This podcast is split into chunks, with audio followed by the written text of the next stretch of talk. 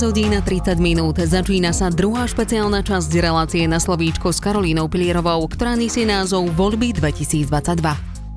Už o približne tri týždne nás čakajú spojené voľby do orgánov samosprávy miest a obcí a taktiež orgánov samosprávnych krajov. V Banskej Bystrici sa pozornosť sústreďuje na voľby primátora, kde sa o funkciu po tretíkrát uchádza súčasný primátor, proti ktorému stojí v tohtoročných komunálnych voľbách ďalších päť kandidátov. Práve voľbám primátora mesta Banská Bystrica venujeme v týchto týždňoch vo vysielaní BBFam Rádia a volebných vydaní relácie Na slovíčko s Karolínou Pilierovou špeciálnu pozornosť. BBFam Rádio, spravodajský portál b b online bodka es ká spolu so zapojenými študentmi Fakulty politických vied a medzinárodných vzťahov Univerzity Mateja Bela pripravili špeciálny projekt pre voľby dvetisícdvadsaťdva, ktorých súčasťou sú aj diskusné relácie vo vysielaní BBFam Rádia. Projekt voľby dvetisícdvadsaťdva v BBFam Rádiu má presné a pre všetkých kandidátov rovnaké podmienky. Projekt bol v zmysle zákona o volebnej kampani predložený Rade pre mediálne služby, ktorá ho schválila na svojom zasadnutí dvadsiateho prvého septembra. V prvej fáze dostávajú všetci šiesti kandidáti na post primátora mesta Banská Bystrica rovnaký priestor na to, aby sa predstavili, aby priblížili svoj názor na aktuálnu situáciu v Banskej Bystrici a súčasné volebné obdobie a rovnako následne priblížili aj svoje volebné programy. Dnes, ako som už spomínala, pokračujeme druhou časťou, v ktorej má každý kandidát na primátora mesta presne dve minúty na to, aby zhodnotil aktuálne končiace sa volebné obdobie a doterajšiu prácu vedenia mesta. Kandidátom dávame priestor v abecednom poradí. A prvou kandidátkou na post primátorky Banskej Bystrice je tridsaťšesťročná projektová manažérka Diana Javorčíková, kandidujúca ako nezávislá kandidátka. Pani Javorčíková, zhodnote prosím aktuálne volebné obdobie a vedenie mesta a kroky samosprávy v uplynulých rokoch. Čo hodnotíte pozitívne, čo naopak negatívne a čo je podľa vás potrebné alebo je vhodné robiť inak? Myslím si, že je korektné hovoriť o ostatných dvoch volebných obdobiach súčasného vedenia. Za tých osem rokov hovoria fakty. Nemusím ho hodnotiť ja sama. Banská Bystrica starne. Mladí odchádzajú pracovať a žiť do iných miest. Tí, ktorí tu vyštudujú, v našom meste neostávajú. Neprichádzajú sem žiadni investori a turisti ho zďaleka obchádzajú. Toto sú ukazovatele, ktoré pri všetkej úcte k súčasnému vedeniu sú také, aké sú. Sú veľmi vážne. Žiaľ, počuli sme o nich už aj v predvolebných debatách pred ôsmimi, štyrmi rokmi a dodnes sa nielenže nenašlo, ale ani nehľadalo ich riešenie. Tieto fakty sú podľa môjho názoru vyjadrením osemročnej, nekoncepčnej, nesystematickej práce bez vízie pre toto mesto. My vôbec nemyslíme na budúcnosť. Príjmame riešenia ad hoc, bez plánu, bez systému a bez ohľadu na dlhodobé dopady. Svedčia o tom veľké projekty za veľké peniaze, ktorých výsledky sú žiaľ lacné. Vyasfaltované ulice bez pridanej hodnoty financované úverom, ktoré budú splácať naše deti, sú premrhanou príležitosťou. Kde sú nové cyklotrasy? Kde sú aleje stromov pozdĺž týchto širokých ulic? Asfaltovať v dnešnej dobe už naozaj nestačí. A čo umiestňovanie dlažby? Všimli ste si, že každých pár metrov sa na nás usmieva iný typ dlažby? Nechýba nám náhodou manuál verejných priestorov? Za posledné roky ale výrazne upadá aj čistota v meste. Rozpadajúce sa technické kultúrne pamiatky, špina v uliciach, postavených nula nájomných bytov pre mladé rodiny, najdrahšia em há dé v okolí. Ale čo je najhoršie, my sa už bojíme aj snívať. Slovo budúcnosť akoby v našom meste ani neexistovalo. Hovorí sa, že pán Nosko je dobrý primátor. Ale v dnešnej dobe pre rozvoj a budúcnosť mesta to nestačí. A aj keď vás budú presviečať, že všetko sa v našom meste plánuje, verte, že osem rokov je dostatočne dlhá doba na to, aby sme nielen plánovali, ale mali už aj hotové. Ďakujeme, naplno ste využili čas, ktorý vám bol vyhradený. My v tejto chvíli pokračujeme druhým kandidátom na post primátora Banskej Bystrice, ktorým je štyridsaťsedemročný konateľ spoločnosti Daniel Karas, kandidujúci ako kandidát koalície strán Smer sociálna demokracia a Republika. Pán Karas, rovnaký čas a rovnaká otázka aj na vás. Ako hodnotíte aktuálne volebné obdobie a vedenie mesta, taktiež aj kroky samosprávy v uplynulých rokoch? Čo hodnotíte pozitívne, čo naopak negatívne a čo je podľa vás potrebné alebo je vhodné robiť inak? Ako všetci dobre viete, tak som v mestskom zastupiteľstve dvanásť rokov, som to spomínal. Keď mám zhodnotiť posledné štyri roky, tak musím povedať, že mesto, mesto išlo v štandardnom režime, prebiehali rekonštrukcie ciest, chodníkov, revitalizovali sa školy, škôlky, športoviská, Zimný štadión prešiel rozsiahlou rekonštrukciou, postavil sa mládežnícky fotbalový štadión v Radvani, Obnovili sa vnútrobloky v Sásovej a na Fončorde. Čerpali sme eurofondy na rôzne projekty, ktoré sa nám podarilo zrealizovať. Musím povedať, že je to taká štandardná práca, ktorú by mal mať každý poslanec a primátor vo svojej výbave. Je to taký štandard, keď to mám prirovnať, ako keď máte doma tečúcu, te, te, ako keď vám doma tečie z kohútika teplá voda. To je to pozitívum, ktoré je dobré a musí sa v ňom pokračovať do ďalších volebných rokov. O tom nie je vôbec pochyb. To negatívu vidím v tom, že mesto sa prestalo rozvíjať ekonomicky a hospodársky. Čo to znamená? Za prvé, zvyšovali sa Bystričanom dane, s čím som nesúhlasil, nehlasoval som za to a nikdy nebudem. Schopný primátor má zabezpečiť chod mesta, tak aby ľuďom nemusel dvíhať dane, ale, aby ma, ale mal by ich zastabilizovať a skôr, skôr hľadať riešenie, ako ich znižovať a nie zvyšovať a tým brať posledné peniaze ľuďom z, pena, z peňaženiek.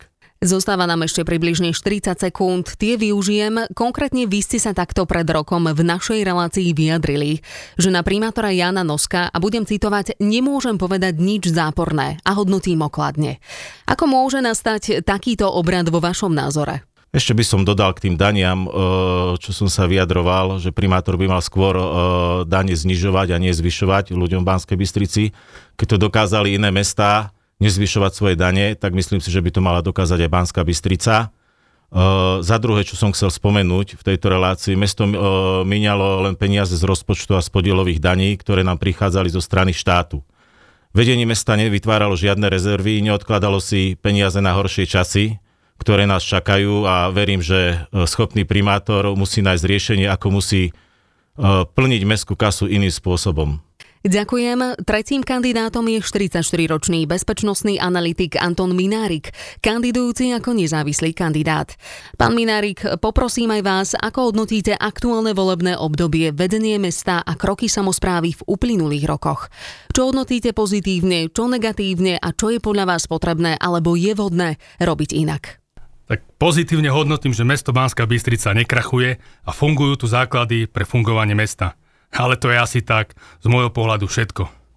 Ľudia odchádzajú a jediným z dôvodov je, že vedenie mesta Banská Bystrica nejaví záujem o získanie investorov, ktorí by tu vytvorili nové pracovné miesta a tým by sa zabránilo vyľudňovaniu Banskej Bystrice.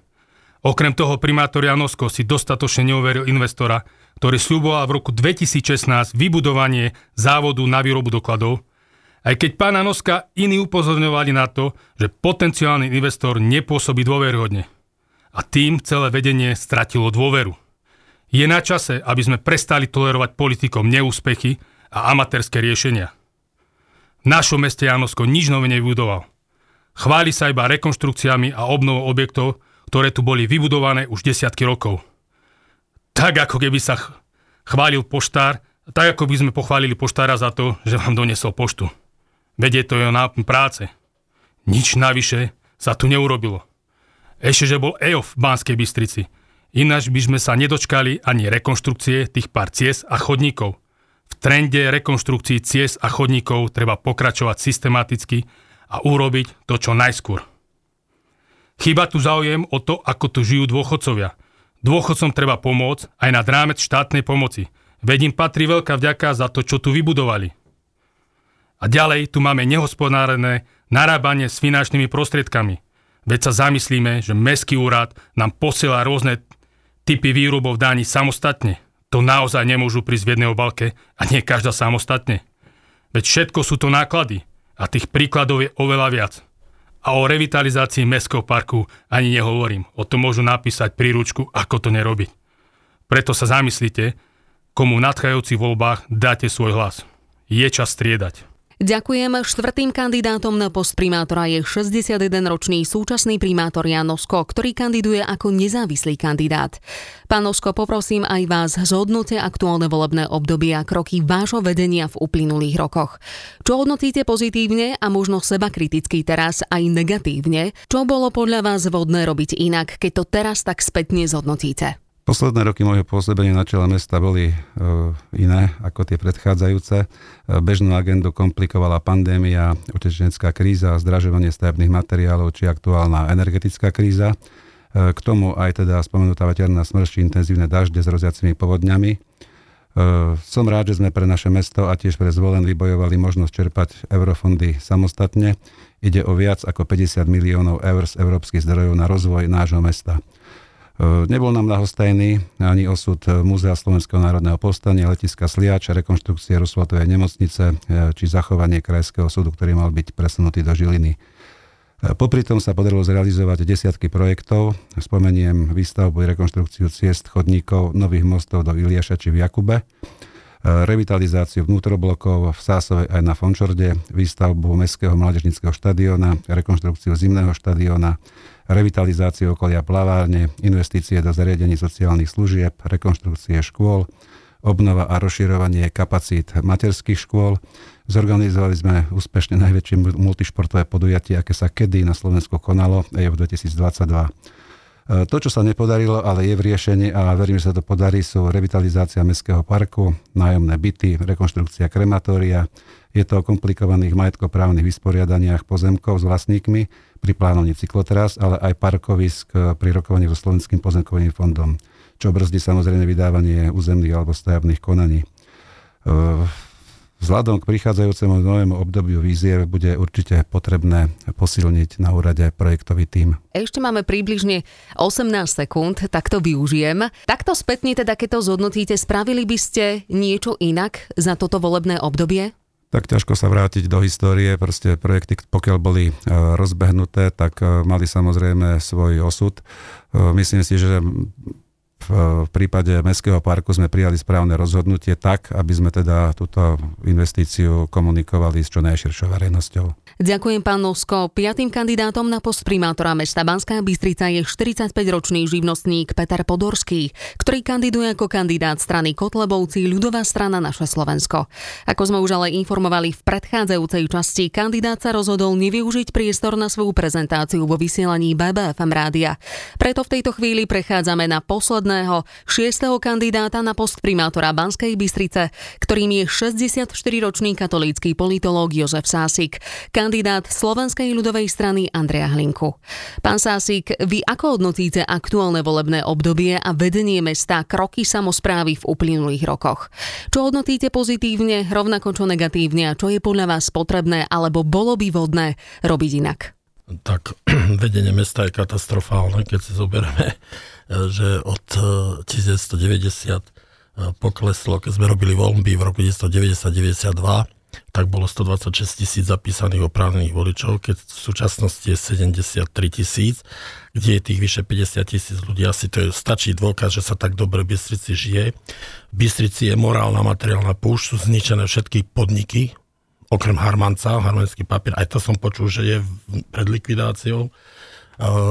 Boli zničené podniky ako rudné bane, cementáreň, Slovenka, najväčšia textilka v Európe, zápalkáreň, drevokombinát, smrečina, liehovaria, konzervárne Fatra. Ja myslím, že a mesto sa vôbec nepričinilo záchranu týchto podnikov. Tým pádom Bystrica bola vlastne do roku osemdesiatdeväť veľmi priemyselným mestom a vlastne sa dá povedať, že tu nebola nikde nezamestnaný. Čiže ako hodnotíte prácu súčasného primátora Jána Noska? Čo teda vidíte pozitívne, ak niečo? Pretože zatiaľ ste vymenovali len negatívne veci. Pozitívne vidím v tom, že ešte vôbec Banská Bystrica stojí. To bol priestor pre pána Sásika. Ďakujeme za vaše odpovede, rovnako aj všetkým ostatným kandidátom. Špeciálne vydanie relácie Na slovíčko s Karolínou Pilierovou s kandidátmi na primátora Banskej Bystrice bude už opäť o týždeň. Znovu vo štvrtok o trinásť tridsať a sedemnásť tridsať. V nasledujúcej časti nám kandidáti priblížia ich volebné programy. Pred voľbami nás potom čaká duel dvoch kandidátov, ktorí vzídu z pripravovaného prieskumu ako kandidáti s najvyššou podporou zo strany verejnosti. Archívne Našej relácie nájdete aj na podcastových službách, kde hľadajte Na slovíčko s Karolínou Pilierovou. Pre dnešok je to všetko. Ďakujem za vašu pozornosť a prajem ešte pekný zvyšok dňa.